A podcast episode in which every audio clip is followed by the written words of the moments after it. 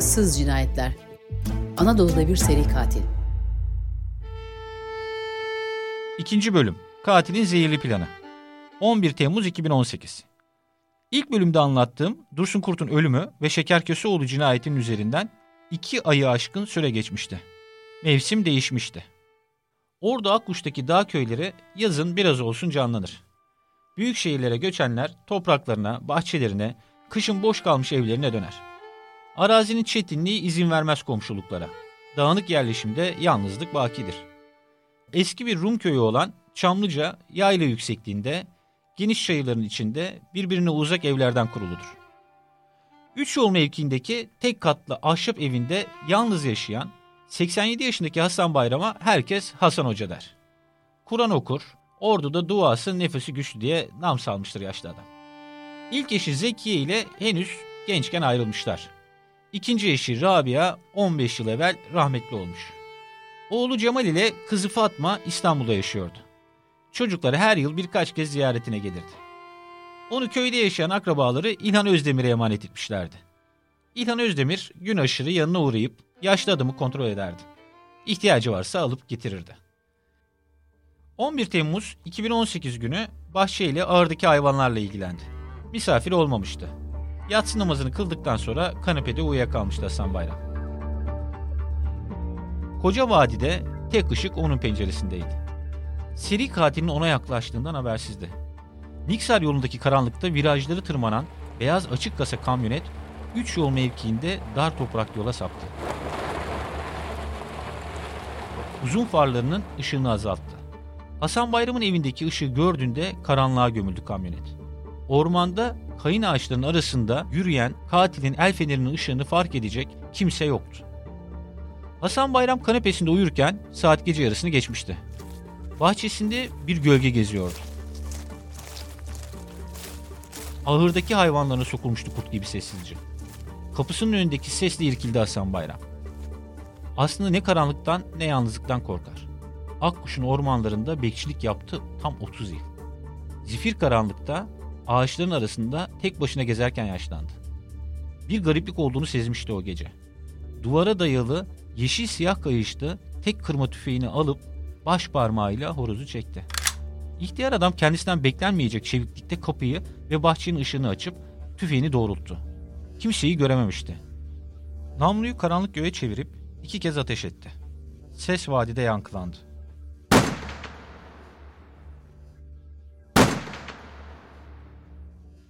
Duyan köylüler avcıların ateş ettiğini zannetmişti. 87 yaşındaki adam yeni fişekleri hazneye yerleştirip bahçeye çıktı. Ağırı, samanlığı kontrol etti. Tepedeki ağaçların karanlığına gizlenmiş katil onu izliyordu. Kurbanı çetin ceviz çıkmıştı ve geldiği karanlığın içine çekilip kayboldu. Sabah namazına kadar uyumadı Hasan Bayram. Gün sisin içinde zayıf, gri aydınlanırken bahçeye çıktı.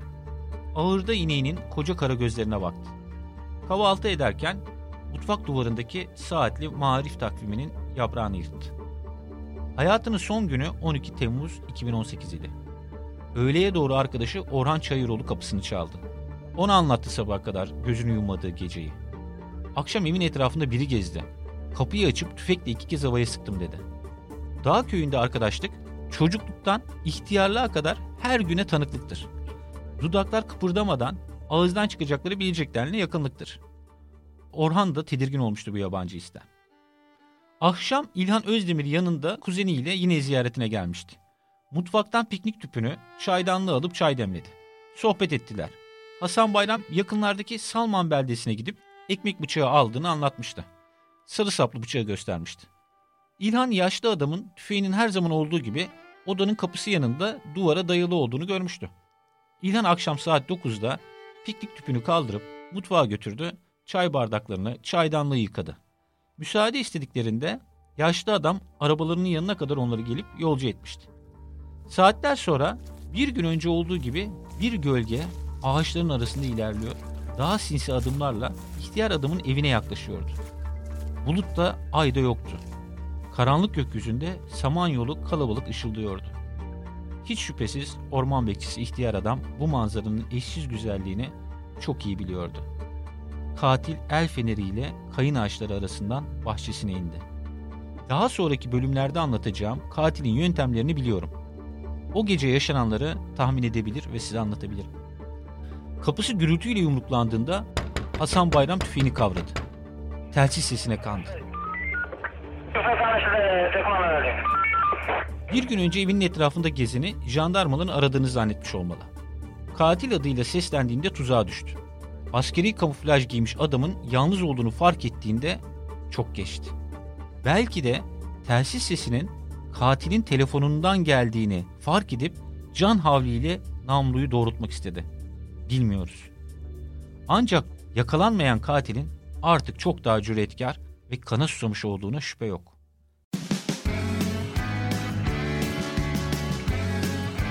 Oku, dinle, izle. Kısa Dalga. Sabah olduğunda Samsun plakalı bir otomobil Hasan Bayram'ın evinin olduğu 3 yol mevkiindeki toprak yola sapmıştı. Arıcı Tarık Güney kullanıyordu. Annesi Durhanım Güney önceki gün beni Hasan Hoca'ya götür. Bir dua okutalım demişti. Samsun'dan erken yola çıkmışlardı. Kapıyı çaldıklarında açan olmadı. Kilitli değildi kapı. Hasan Hoca diye seslenerek eve girdiler.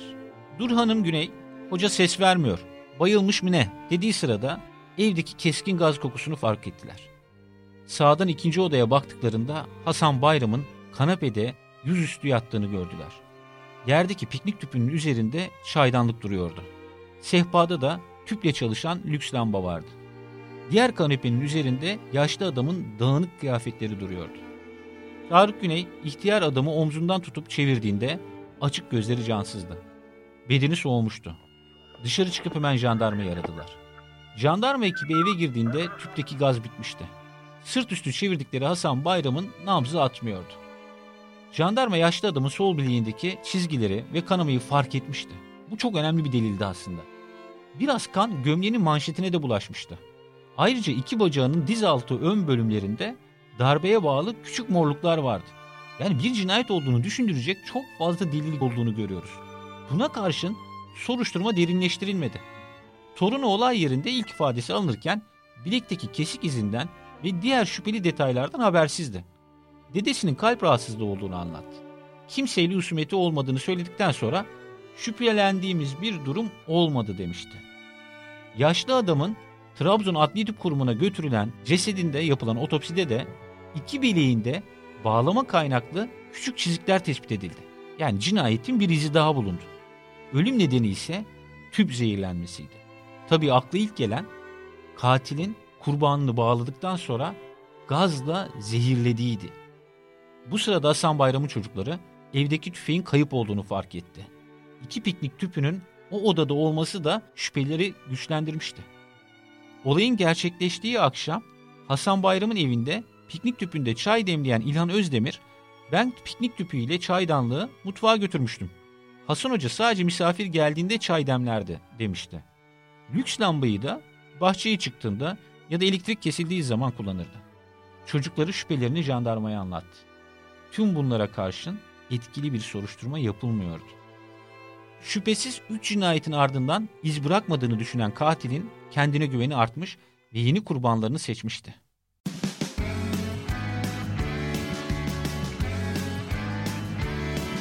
Kulağınız bizde olsun. Kısa Dalga Podcast. 22 Temmuz 2018 Akkuş'un Sarp Dağları, derin vadileri, yüksek yaylalarında çetindir ama tek düzedir hayat. Doğa ile mücadele elleri nasıl da doldursa da birbirinin aynısıdır günler. Bir tek mevsim dönümleri silkeler insanları. Rutinlerinden koparır. 10 yılda bir belki bir olay olur. Ancak 2018'in baharında, yazında bir lanet çökmüştü sanki Canik Dağları'nın üzerine. Hasan Bayram'ın öldürülmesinden sadece 11 gün sonra Hasan Bayram'ın öldürüldüğü Çamlıca'ya komşu Orta Bölme köyünde gece karanlığında alevler yükseliyordu. Köyün Tırıldı mevkiinde yalnız yaşayan Mehmet Güneş saat 04.20'de sabah ezanı ile uyandığında cama bir ışığın vurduğunu gördü. Yataktan fırlayıp pencereden baktığında akrabası Sabri Güneş'in evi ateşler içindeydi. İsimlerini haykırarak oraya doğru koşarken ağır üzerindeki ahşap ev gürültüyle çöktü. Yükselen kıvılcımlar ortalığa saçılıp mısır tarlasına, meraya, ağaçların üzerine düştü. Karşı yamaçtaki evden Murat Güneş de koşarak gelmişti. İki adam hemen muhtarı aradılar ve olayı haber verdiler. İtfaiye geldiğinde saatler geçmişti. Ahşap binadan geriye kalan sadece bir öbek kor ve kiremit parçalarıydı. Üç cesetten geriye kalan küçük parçalar güçlükle tespit edilip 1, 2 ve 3 diye numaralandırılan kara torbalara konuldu. 78 yaşındaki Sabri Güneş aslında tek başına yaşıyordu ahşap eski evde. Diğer bütün kurbanlar gibi. Karısı Emine yıllar önce ölmüştü. Büyük oğlu ile ikiz kızı ve oğlu İstanbul'a göç etmişlerdi. Gurbetteki Karadeniz insanların hayali hep emekli olup köylerine dönmektir. Kimle konuşsanız, hatta İstanbul'da bile konuştuğunuzda size bunu anlatırlar. Büyük oğlu 53 yaşındaki Hasan ve gelini Zahide de bunun hazırlıkları için bir hafta önce babaları Sabri Güneş'in yanına gelmişlerdi. Evi düzenleyeceklerdi. Hasan Güneş'in gurbette çalışarak biriktirdiği para betonerme bir ev yapmaya yetmiyordu. Akan çatıyı yenilemek için saç almış bahçeye koymuşlardı. Ama nereye dokunsalar ellerinde kalıyordu 80 yıllık ahşap yapıda. Çamaşır makinesi çalıştığında evin sigortaları, bütün sigortaları atıyordu. Hasan ve Zahide Güneş 21 Temmuz 2018 günü sabahı Akkuş'taki Gümüşoğlu elektrik dükkanına girdi. Bu dükkan Akkuş'un ilçe merkezinde. Evin bütün elektrik tesisatını yenilemek istediklerini söylediler. Elektrikçi Özkan Gümüşoğlu birkaç saat sonra evlerindeydi. Zahide Güneş bahçede yorganlardan çıkardığı yünleri ayırıp yıkıyordu. Özkan Gümüşoğlu çok eski olan tesisatı, sigortayı değiştirdi. Topraklama kazı çaktı. Baba oğul ile çay içtikten sonra saat 18 yani akşam 6 sıralarında evden ayrıldı. Yangın elektrik tesisatının değiştiği, yenilendiği günün gecesi çıkmıştı. Elbette ilk akla gelen, herkesin ilk aklına gelen elektrikçinin yaptığı bir hatanın 3 kişinin feci şekilde ölmesine neden olduğuydu. İtfaiyenin ve bilirkişinin raporunda ahşap evden geriye yangın nedenini tespit edecek hiçbir materyal kalmadığı anlatılacaktı. Ben bu enkazın fotoğraflarını gördüm ve gerçekten dehşeti düşürücü.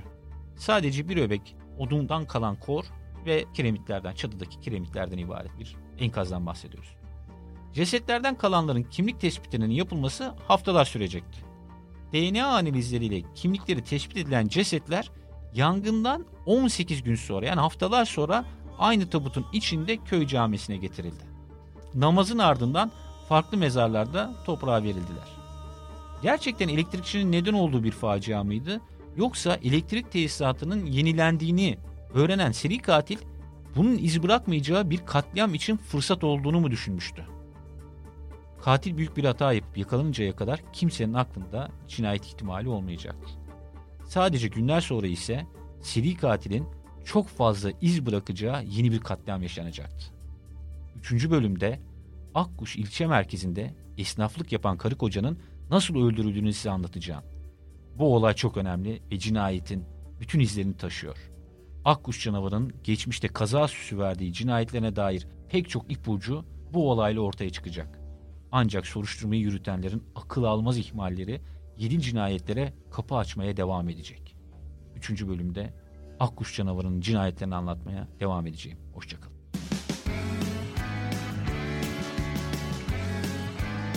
Görecek, duyacak, bileceksiniz. Kısa Dalga Medya.